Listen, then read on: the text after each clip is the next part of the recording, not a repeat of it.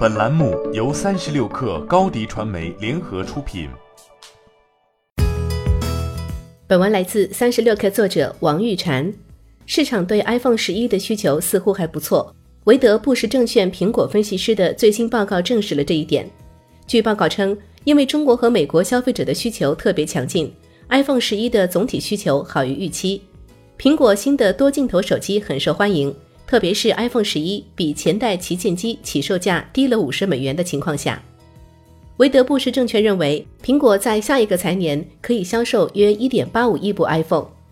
二零一八年 iPhone 卖得不太好，苹果首次下调了预期，且宣布以后不再公开出货量数字。但实际上，根据财报公布的销售收入和第三方的监测报告，我们还是可以大致估算出销量的。十月三十号。苹果即将发布新一季度财报，这将使我们第一次正式看到新 iPhone 的销售业绩。因为报告将覆盖为期两周的 iPhone 十一和 iPhone 十一 Pro 的销售情况。但需要注意的是，苹果的销售旺季一般是十月、十一月和十二月，所以这份财报参考价值比较有限。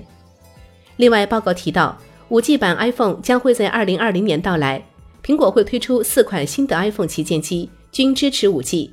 且后置三维感应摄像头。同为苹果分析师的天风证券郭明奇最近预测，苹果将在二零二零年秋季推出三款新 iPhone，所有手机均配备五 G 蜂窝网络和 OLED 显示屏。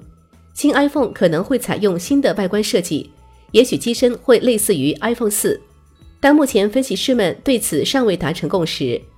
二零一九年被称为五 G 元年。包括三星、华为、小米等在内的安卓手机厂商均推出了 5G 手机，但苹果的 5G 计划被推到了明年。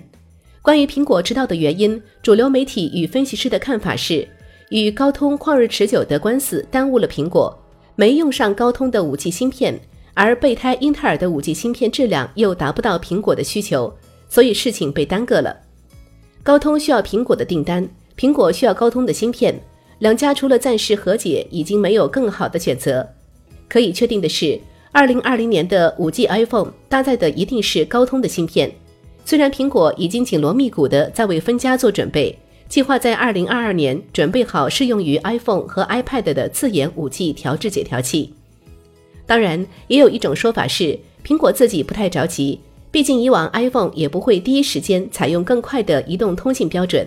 初代 iPhone 在发布时并没有选择当时先进的三 G 标准，而是在 eDGE 蜂窝网络上运行，直到一年后才支持三 G。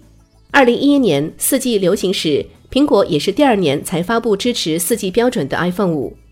原因是新的网络以及来自竞争对手的第一个版本智能手机通常都会存在一些问题，苹果一贯也是等待技术成熟后才会使用。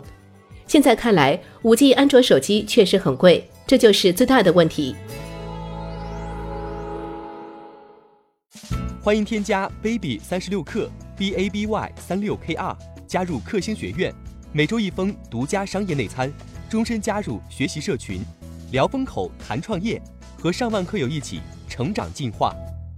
高迪传媒，我们制造影响力。商务合作，请关注新浪微博高迪传媒。